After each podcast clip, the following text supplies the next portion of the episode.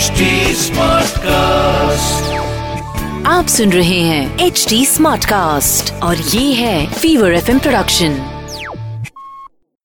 ये कार्यक्रम सत्य घटनाओं से प्रेरित है। जिनके साथ ये घटनाएँ घटी उसकी वास्तविकता उन्हीं तक सीमित है। भूत प्रेतों और अपसामान्य विषयों के होने पर चैनल कोई दावा नहीं करता और न ही प्रोत्साहन करता है।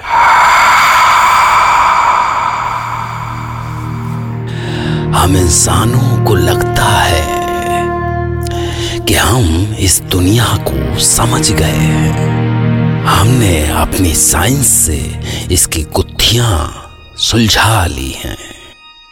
पर जब भी हम ऐसा सोचते हैं, ये दुनिया कुछ ऐसी नई पहेलियाँ हमारे सामने रख देती है, जो फिर से इंसानी समझ को छोटा साबित कर देती है।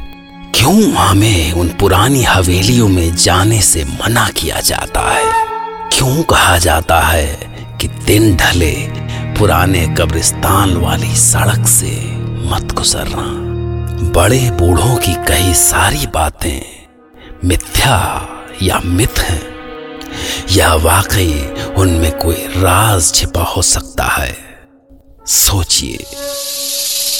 मैं डॉक्टर नागर पेशे से मनोवैज्ञानिक और पैशन से ह्यूमन माइंड का फ़ैन। तो आपके पास लेकर आता हूँ मुझसे मिले कुछ लोगों की आप बीती कुछ घटनाएँ जिन्हें सुनकर आप सोचने पर मजबूर हो जाते हैं।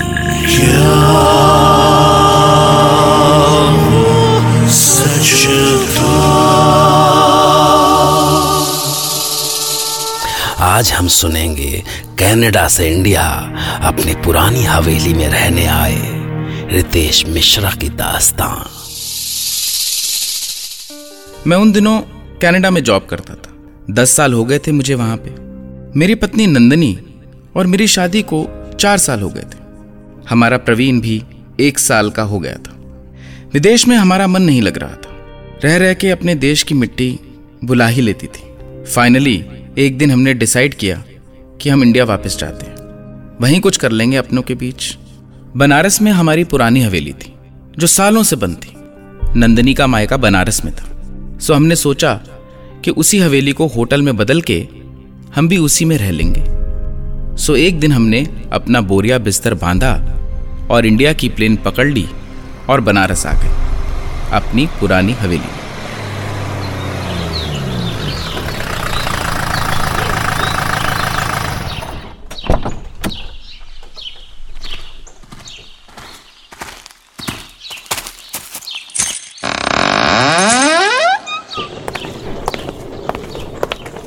कैसी लगी हमारी हवेली तुम्हें? गंदी। उफ कितनी धूल है यहाँ पे। पर कल ही तो सफ़ाई खत्म हुई है।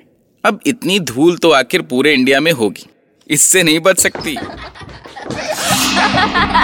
अचानक से बेसमेंट के ऊपर आने वाली सीढ़ी से चार छोटे बच्चे लगभग चार साल के भागते हुए आए। उन्हें देख के हम एकदम से डर गए। बंद हवेली में बच्चे कहाँ से आ सकते हैं? हम एकदम से शॉक थे ए बच्चों रुको। कौन हो तुम लोग? और यहाँ अंदर कैसे आए? हम तो यहीं रहते हैं। क्या मतलब? यही रहते? हैं? साफ़ साफ़ बोलो अंदर कैसे घुसे। और तुम्हारे माँ बाप कहाँ हैं? हाँ हम यही रहते हैं हमेशा से ही। चाहे तो आके देख लो। देखो सच बोलो। नहीं तो मैं तुम्हें पुलिस में पकड़वा दूँगा। एक मिनट। अच्छा बच्चों तुम्हें पता है यहाँ बाथरूम कहाँ है? हाँ आइए ले चलते हैं। तुम बाद में लड़ लेना। मैं इन बच्चों के साथ बाथरूम होके आती हूँ। प्रवीण का डायपर भी बदलना है। तुम फिजूल में परेशान होते हो। कोई दरवाज़ा कहीं खुला रह गया होगा। बच्चे ही तो है। हाँ तुम हो आओ। मैं जरा बाहर देख के आता हूँ। बच्चे नंदनी को बेसमेंट में किसी बाथरूम में ले गए। बेसमेंट में बाथरूम होगा ये सोच के थोड़ा अजीब लगा। पर पता नहीं मैं हवेली में इससे पहले कभी आया नहीं था तो शायद हो भी। मैं बाहर आ गया। मुझे लगा कुछ एक चीज़ खरीद ले आता हूँ। मुझे आने में कुछ आधा घंटा लग गया। वापस आया तो नंदनी अभी आई नहीं थी। मुझे लगा काफ़ी टाइम हो गया नंदनी को गए हुए। नंदनी? नंदनी? नंदनी? हाँ आई। कहाँ गई थी तुम? बस नीचे वो बच्चे यहीं पास के थे चले गए। पता नहीं कितने कमरे हैं इस हवेली में। अठारह अरे तुम्हें कैसे पता? ये बिल्ली ये कहाँ से आई? अरे कितनी डरावनी है। क्या क्या है पता नहीं इस घर में? वो टीनी है यहीं रहती है। तुम्हें कैसे पता? कैसी बातें कर रही हो? मुझे कुछ भी तो नहीं। वो ये सब मुझे उन बच्चों ने बताया। और ये प्रवीण इतना चुप क्यों है?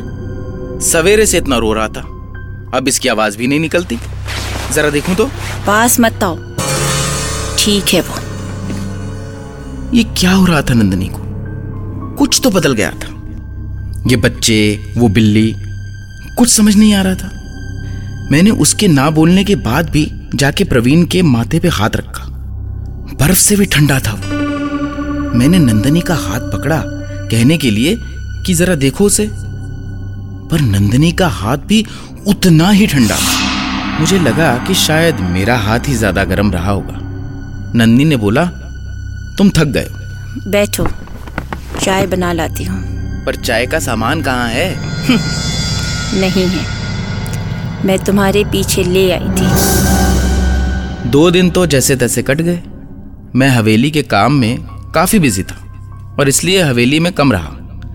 नंदनी का बर्ताव कुछ अजीब होता जा रहा था। मुझे समझ नहीं आ रहा था कि क्या। उन बच्चों का घर में आना काफ़ी बढ़ गया था। नंदनी पूरा दिन उनके साथ बैठी रहती। पर सबसे अजीब बात तो ये थी कि उसने घर से निकलना बंद कर दिया था। वो जब से आई थी, एक बार भी हवेली से बाहर ना निकली थी।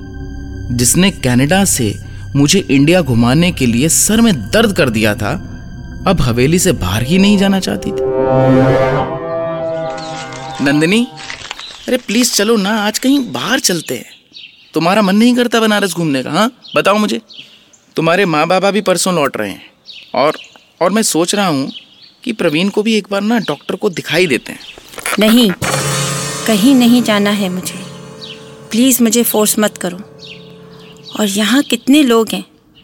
बच्चे हैं टीनी है दादी है और वो सुमित्रा भी तो है।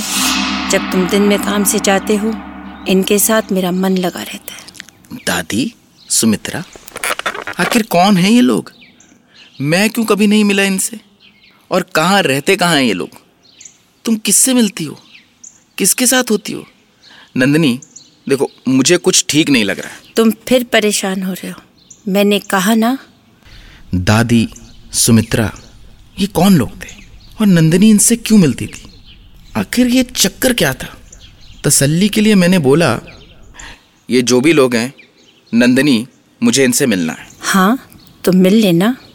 अभी तो यहीं थी दोनों। हम तो यही है बेटा हमेशा से यही थे। कौन है ये नंदिनी? और क्या मतलब हमेशा से? अरे ये दादी है। ये यहीं रहती है पास में। तुम नहीं होते थे तो मेरे पास आके बैठ जाती थी। काफ़ी अच्छी लड़की है नंदिनी। हमारा भी मन लगा रहता है। नहीं तो अकेले। ओ, कौन कौन हो तुम लोग? और ये, ये क्या मतलब है कि यहाँ रहते हो? ये ये मेरी हवेली है। यहाँ कोई और नहीं रहता। नंदनी नंदनी, बोलो बोलो इनसे कि ये लोग यहाँ से चले जाएँ। मैं मैं मैं पुलिस को बुलवाऊँगा। नंदनी, उठो। मुझे उस समय कुछ समझ नहीं आ रहा था। मैंने नंदनी का हाथ पकड़ा और उसे उठाया। मैं उसे यहाँ से बाहर ले जाना चाहता था। मुझे लगा, ये लोग वैसे ही कितने अजीब लग रहे हैं। नंदनी, अगर यहाँ एक पल भी रही तो पागल हो जाएगी। उसके एक हाथ में प्रवीण था। मैं उसका हाथ पकड़कर उसे बाहर ले जाना चाहता था। नंदनी चलो चलो यहाँ से। नहीं ले जा पाओगे। अब वो कहीं नहीं जाएगी। हमारे साथ यही रहेगी।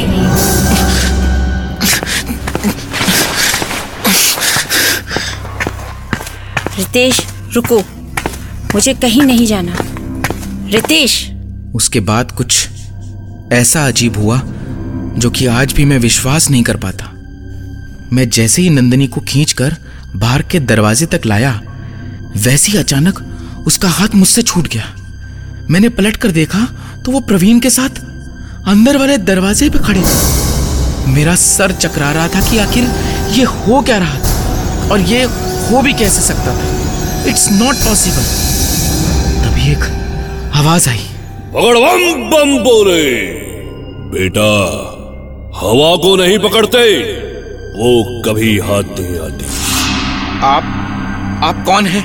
मेरा नाम परमहंस है। मैं एक योगी हूँ। जिस सवाल को लेकर तुम परेशान हो उसका जवाब है मेरे पास। मैं बाहर आया। बाबा वहीं खड़े थे। एक अजीब सी शांति थी उनके चेहरे मैं उनके सामने रो पड़ा। मैंने कहा बाबा ये क्या हो रहा है? क्या हो क्या गया है नंदनी को? और अभी जो ये हुआ बेटा सत्य वास्तविकता से भी ज़्यादा भयानक है। मैं जो कह रहा हूँ, उसे ध्यान से सुनना। बेटा, तुम्हारी पत्नी और बच्चा अब जीवित नहीं है। उन्हें मरे चार दिन हो चुके हैं। क्या? क्या कह रहे हैं आप? आप भी उन औरतों की तरह पागल तो नहीं है? अभी तो नंदनी मेरे साथ थी। जाइए यहाँ से। जो तुम्हारे साथ थी वो तुम्हारी पत्नी नहीं उसकी आत्मा थी। तुम्हारी पत्नी को भी नहीं पता कि वो मर चुकी है ना ही उसे पता चलेगा कभी। तुम्हें तुम्हें इस हवेली के बारे में कुछ नहीं पता। बहुत साल पहले यहाँ पे तीन बच्चों को उनकी माँ से अलग करके निर्दयता से मार दिया गया था, पर उनकी आत्माएँ उनकी आत्माएँ आज भी इस हवेली में है। जो कोई भी औरत इस हवेली में जाती है, वो बच्चे वो बच्चे उसे अपनी माँ समझकर मार देते हैं। और सबसे बड़ी विडंबना ये है कि इस हवेली में जो मरता है, उसे भी नहीं पता होता कि वो मर चुका है। वो वो हमेशा इस हवेली का होकर रह जाता है। वो बूढ़ी औरत वो बूढ़ी औरत और उसकी बहू के साथ भी यही हुआ था बेटा। मैं मैं फिर भी नहीं मानता। आओ चलो मेरे साथ। बगड़वाम। मैं बाबा के साथ अंदर गया। ओम ह्रीं स्फुरा स्फुरा प्रस्फुरा प्रस्फुरा।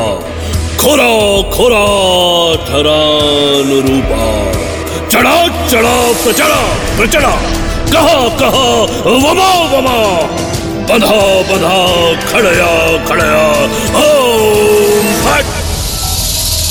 और जैसे ही बाबा अंदर घुसे, वहाँ कोई नहीं था। मुझे सोचकर और भी डर लग रहा था कि जो बाबा कह रहे हैं, कहीं वो सच ना हो। बाबा ने मुझसे पूछा कि जब तुम यहाँ आए थे तो तुम्हारी पत्नी सबसे पहले कहाँ गई थी? मैंने बेसमेंट की तरफ़ हाथ दिखाया और मुझे ये सोच के और भी आश्चर्य हुआ कि मैं खुद कभी वहाँ क्यों नहीं गया। मैं जैसे ही बाबा के साथ नीचे गया तो वहाँ जो था, उसे देखकर मेरी चीख निकल गई। वहाँ नंदनी और प्रवीण की लाश थी। नंदनी! नहीं! उसके बाद मुझे कुछ भी याद नहीं। मैं बेहोश हो गया था। काफ़ी दिनों तक मैं हॉस्पिटल में था। डॉक्टर्स ने कहा कि मैं सिवियर ट्रॉमा में था।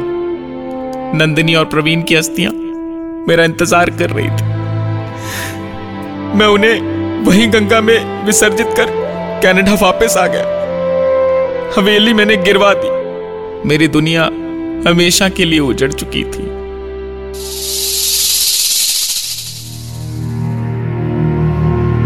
सवाल है कि जो कुछ रितेश ने बताया, वो कैसे मुमकिन हो सकता है? पर साक्षी को प्रमाण की ज़रूरत नहीं होती।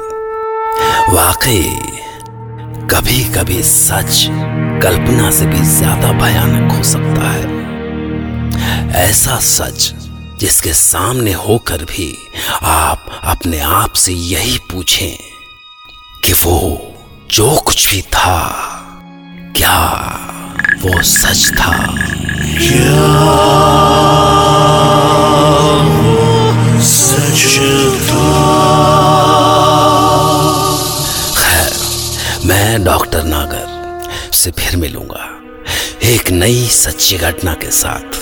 तब तक के लिए take care of your mind आप सुन रहे हैं एच डी स्मार्ट कास्ट और ये था fever F production smart cast